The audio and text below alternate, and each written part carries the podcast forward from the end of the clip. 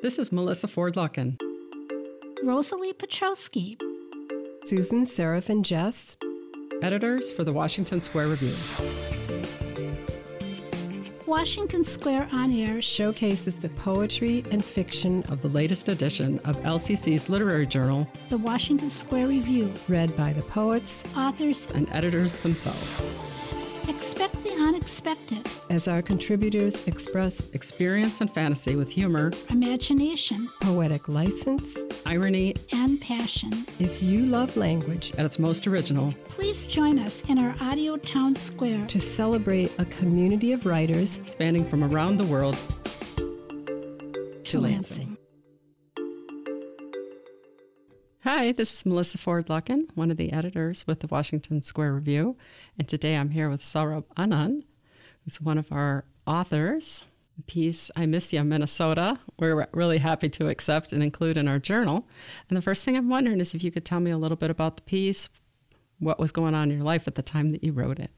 Thank you, Melissa, for your question. So, when I was reading this piece, I was in Georgia and I had to take a temporary re- refuge in Georgia because everything shut down because of pandemic. So I was visiting my family down south. I was visiting them during my spring break because at that time I was a master's student and I just had two pairs of jeans and shirt with me in a suitcase and I'm in a very tiny suitcase and I was glad that I didn't forget my laptop charger because as a grad student that's really necessary to have that but long story short I I was under the refuge uh, because of the pandemic. And that time it prompted me to kind of write about my story of being stuck in Georgia uh, due to pandemic. Did you start writing it right away? Did it sit in your mind for a while? How did that happen? It's a good question because I did not realize it, but I did start writing about it while I was there. But I never thought that it would come out uh, as a story story. In the past, I have used writing as my way to heal. So every time I am feeling a little bit of, you know, if I'm a little bit down or if I need a little bit of motivation, I usually resort to writing and try to communicate my feelings through writing. So, yeah, uh, most of the pieces, uh, at least that one might read in my story were the products of that time when things were actually going south. it's weird to say that things were going south and I was in south too. So uh, for the publication, I did work it further and kind of refine it. Were there any pieces that you cut out? Yeah, I think I did cut out uh, some of the pieces, uh, some of the reflections and those reflections included a little bit like the kind of reactions I got from my family when I was stuck because they didn't know what's going on. And uh, they didn't know at that time like what was going on where i'm to stay how i'm to stay. I was a master's student at minnesota state then uh, in a very small town mankato and there were like a lot of negotiations happening because i used to teach english composition there too. So a lot of negotiations were going on how instructors will come back or did instructors need to be in station to kind of help other students out or what's what's happening if they are also traveling since everything happened during our spring break. So yeah a lot of negotiations uh, departmental negotiations were going on. A lot of reactions i was getting from my parents. So yeah uh, i just thought those could be part of some other stories that I plan to write, maybe for WSR in later future. that sounds good. That would be great. so, um, you and I talked a little bit about being an international student, and you're a very traveling student. So, you were kind of doubly stranded in a way. Um, talk a little bit about what that's like to be an international student and how that makes things more complicated.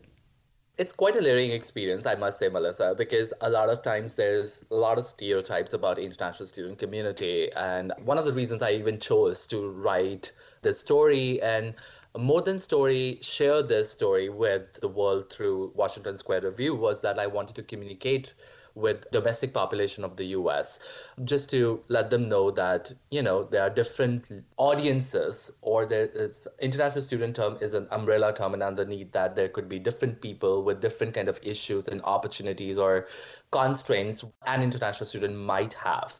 So for example a very very generic stereotype about international students is that they are usually rich and hence they can afford to study in America.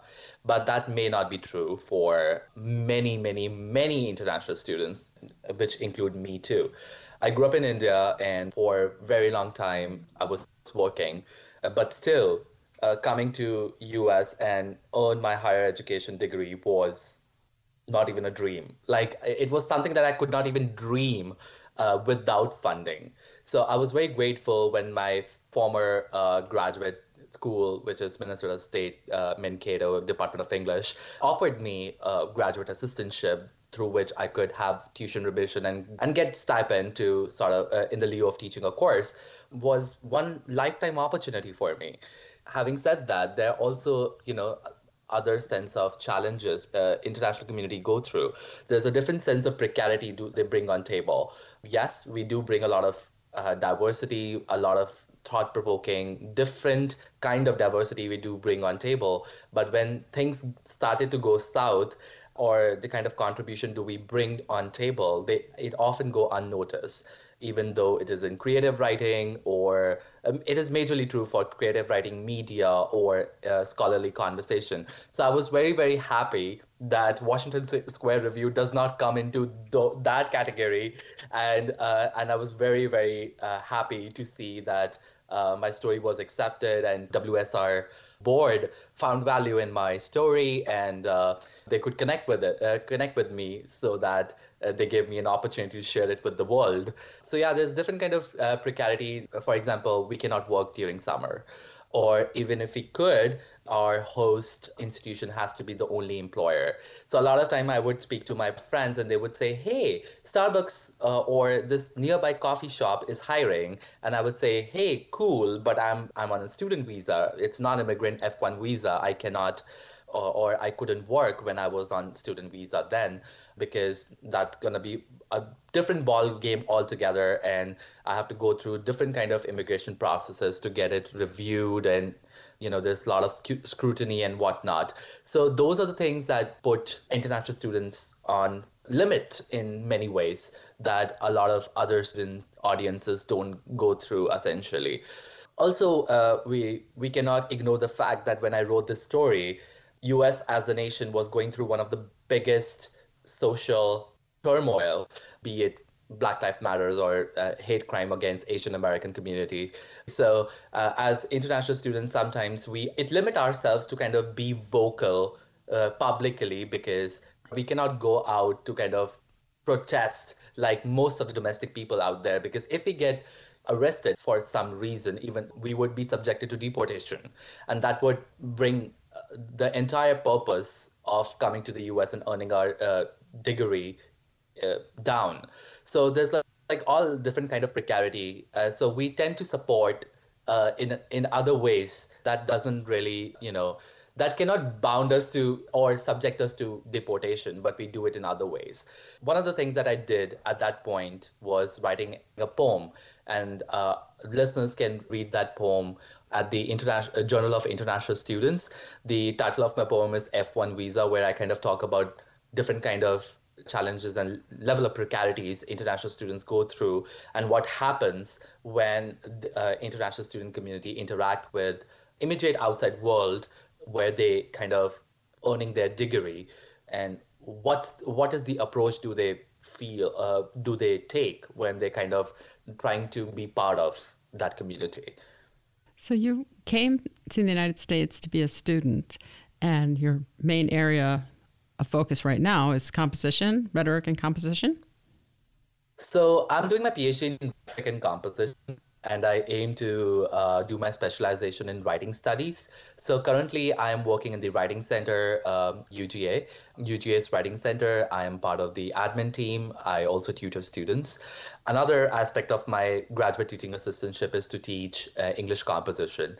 So I teach summer courses. I hope uh, I'm teaching this year, uh, but I've also taught in regular semesters as well, fall and spring, where I teach variety of uh, first year uh, incoming student uh, college students like sometimes i teach english composition section that is where my sole audience is uh, multilingual writers and by multilingual writers i mean international students uh, who are often multilinguals or multicultural students. Sometimes I teach all domestic students, uh, and sometimes I have a mixed batch of both. So, yeah.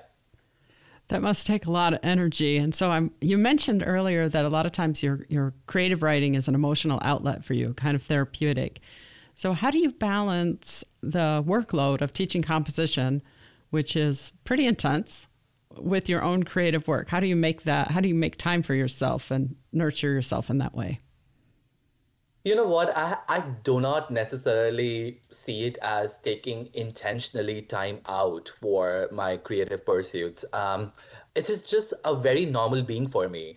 For example, these days on Twitter, there's this trend going on 30 words, 30 days uh, story. I kind of take out time for, uh, you know, uh, so let me eat my words. So, so what I'm trying to say is it just does not come it's it's not an intentional process for me. I do it intuitively. For example if i'm sitting right now i'm looking out my window i'm thinking about a poem. For example when i was uh, when i when i actually got this uh, I'm, I'm showing you the my my contributors copy of washington square review summer 2020 when i got this contributors copy the colors on here were very similar to the colors i'm able to see outside my uh, window right now. So it just automatically comes to me to kind of prompts me to write a poem or something and kind of connects to larger issues that I'm interested in or perhaps wanting to be interested in. So it just comes automatically. However, in my teaching, I intentionally do that by uh, by inviting my students to compose writing using not only scholarly text but also aesthetic text.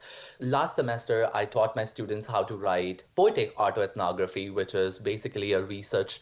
It's a writing genre uh, of autoethnography where people use their personal experiences as qualitative data and use different kind of cultural productions be it collection of essays or poems as qualitative data and see it from a see it from a research point of view or theoretical point of view.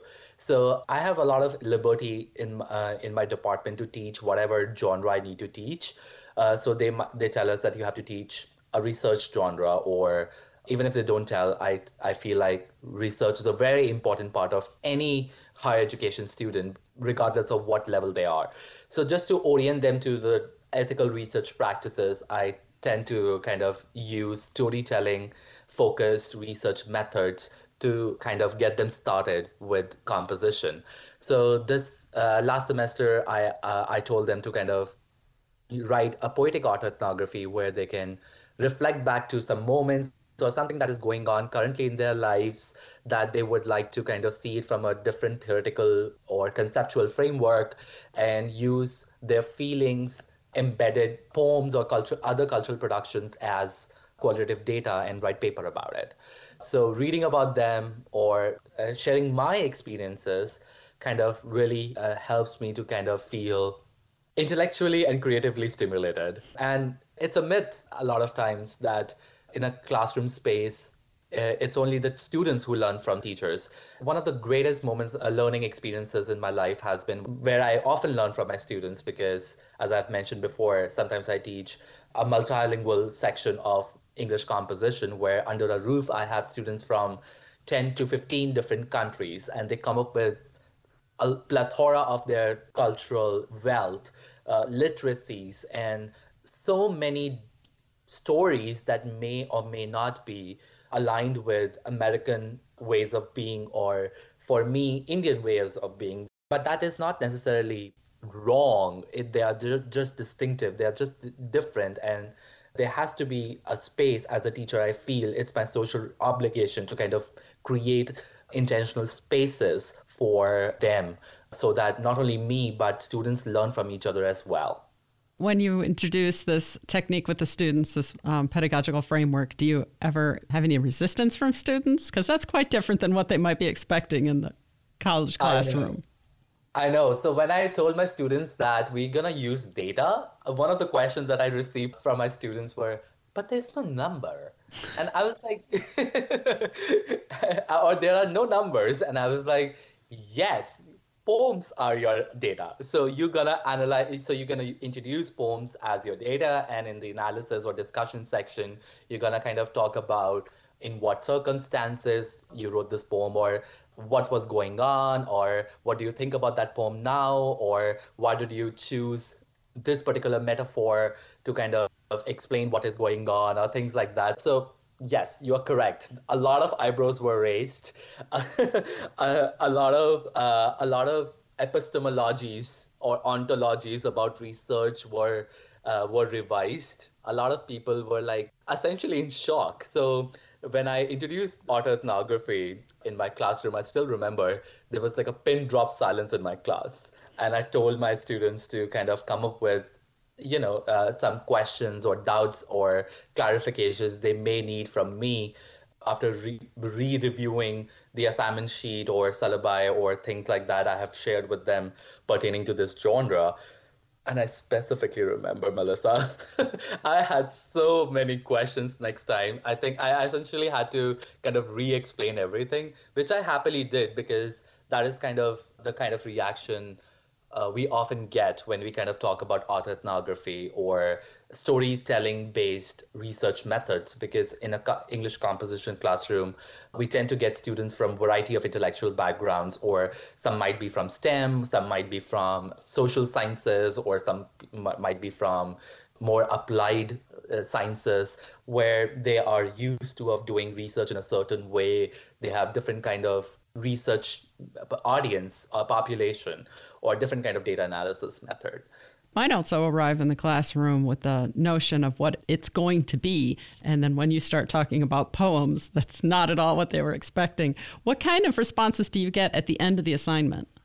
So I remember like uh, when I was reviewing some of the papers, and I have my students write self assessment after every genre that they complete. And a lot of them would say, Hey, it never prompted me to kind of think about narrative based poem or use it as a qualitative data or maybe like writing writing poems about some of the mundane things or uh, that they never ever thought of even noticing because they do th- uh, because they engage with, with those things very intuitively or those things are very very common for them to find around themselves. So one of the specific uh, examples i remember that my student wrote about the rose plant they had uh, outside their uh, in their front porch which they always noticed but never prompted enough to kind of write a poem about it while they were engaging uh, with the academic writing process in my class. I remember another student who was an international student kind of wrote about different cultural practices uh, and they were kind of comparing and contrasting with what happens here and how things are different. So inviting that genre, uh, a storytelling based genre, kind of helped diverse student groups to kind of bridge of different perspectives with other student population which which they may or may not necessarily uh, come across in their everyday life. But just because they come together in an intellectual space during a specific time when this uh, and they get taught by me who uh, who's a die-hard lover of stories and interested in other people's stories they get to learn other ways of being in uh, in more socially equitable environment and make it better than it already is. I love that. That's really beautiful. if people would like to stay in touch with you, where can they find out more about your work, what you're currently working on? And you mentioned Twitter, so if you're on Twitter and you'd like to say that, that would be great. Yes. So so yeah, my Twitter handle is underscore saurabh underscore Anand underscore. Uh, it is as generic as it can be. But I do share about things that I write on Twitter. Since I have a very unique and in quotes an American name, if you search me, I prefer to share my work uh, on open access platforms so that I can people don't have to kind of go behind the paywall to kind of pay and to uh, access my work. So if you just Google search me, my work is just a couple of click ways. And I tend to write for more international student audiences and more literary background. So, yes, uh, just Google me and you will find me. Awesome.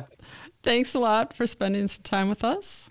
The pleasure was mutual, uh, Melissa. Thank you so much. And I would like to thank the entire editorial board of Washington Square Review for giving me this opportunity. One, thank you so much. Thank you for listening to our talented poets and authors. Until next time, this has been Washington Square on Air.